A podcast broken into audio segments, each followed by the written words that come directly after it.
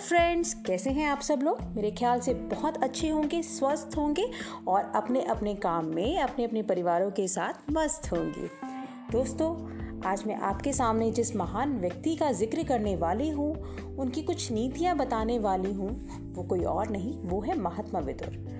महात्मा विदुर महाभारत के प्रमुख पात्रों में से एक हैं। उनकी बुद्धिमता और नीतियों की आज भी पूजा होती है।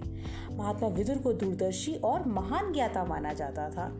आज भी विदुर जी की नीतियों को अपनाकर लोगों ने अपने जीवन में आगे तरक्की की है। महात्मा विदुर जी ने ही ऐसी चीज़ों के बारे में बताया है जिनके होने से व्यक्ति संसार के सभी सुखों को भोग पाता है। और कहा जाता है कि ये छह चीज़ें जिन व्यक्तियों के पास होती है, वो काफ़ी भाग्यशाली होते हैं। तो चलिए आइए जानते हैं उनकी छह चीज़ों के बारे में। नंबर एक विदुर नीति के अनुसार जो स्त्री, पुरुष मीठा बोलते हैं, उनके ऊपर माँ सरस्वती और माँ लक्ष्मी का आशीर्वाद हमेशा बना रहता है। शास्त्रों के अनुसार वाणी में माँ सरस्वती का वास होता है और कहते हैं कि बुरा और कटु बोलने वाले लोगों का स्वभाव उनकी भाषा की तरह ही बुरा हो जाता है। विदुर जी के अनुसार मधुर वाणी वाले व्यक्ति का भाग्य भी पूरी तरह साथ देता है। नंबर दो, विदुर जी कहते हैं कि हर माता पिता की चाह होती है कि उसका पुत्र आज्ञाकारी हो। उसके कुल का नाम रोशन करे।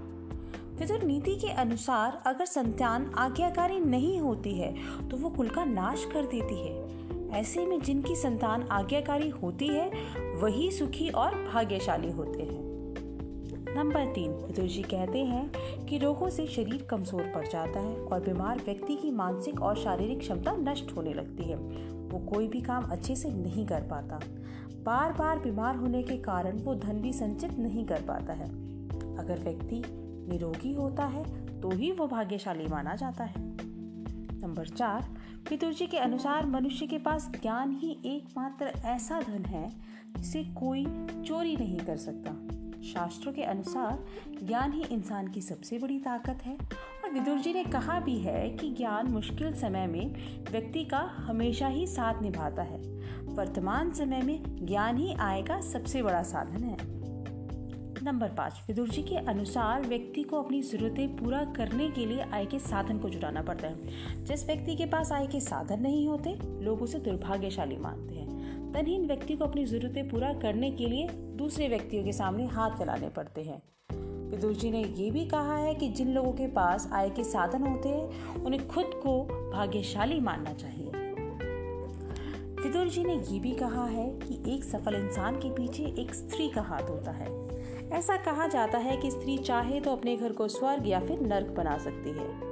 उन्होंने ये भी कहा है, जिस व्यक्ति के पास अच्छे स्वभाव और अच्छे आचरण वाली स्त्री होती है, वो व्यक्ति ही वास्तव में भाग्यशाली होता है। उम्मीद करती हूँ मेरे द्वारा दी गई जानकारी आपके ज़रूर काम आएगी। कोई गलती हो तो प्लीज़ मुझे क्षमा करिए और सुनते रहिए हमारे ऐसे ही मज़ेदार पॉडकास्ट धन्यवाद।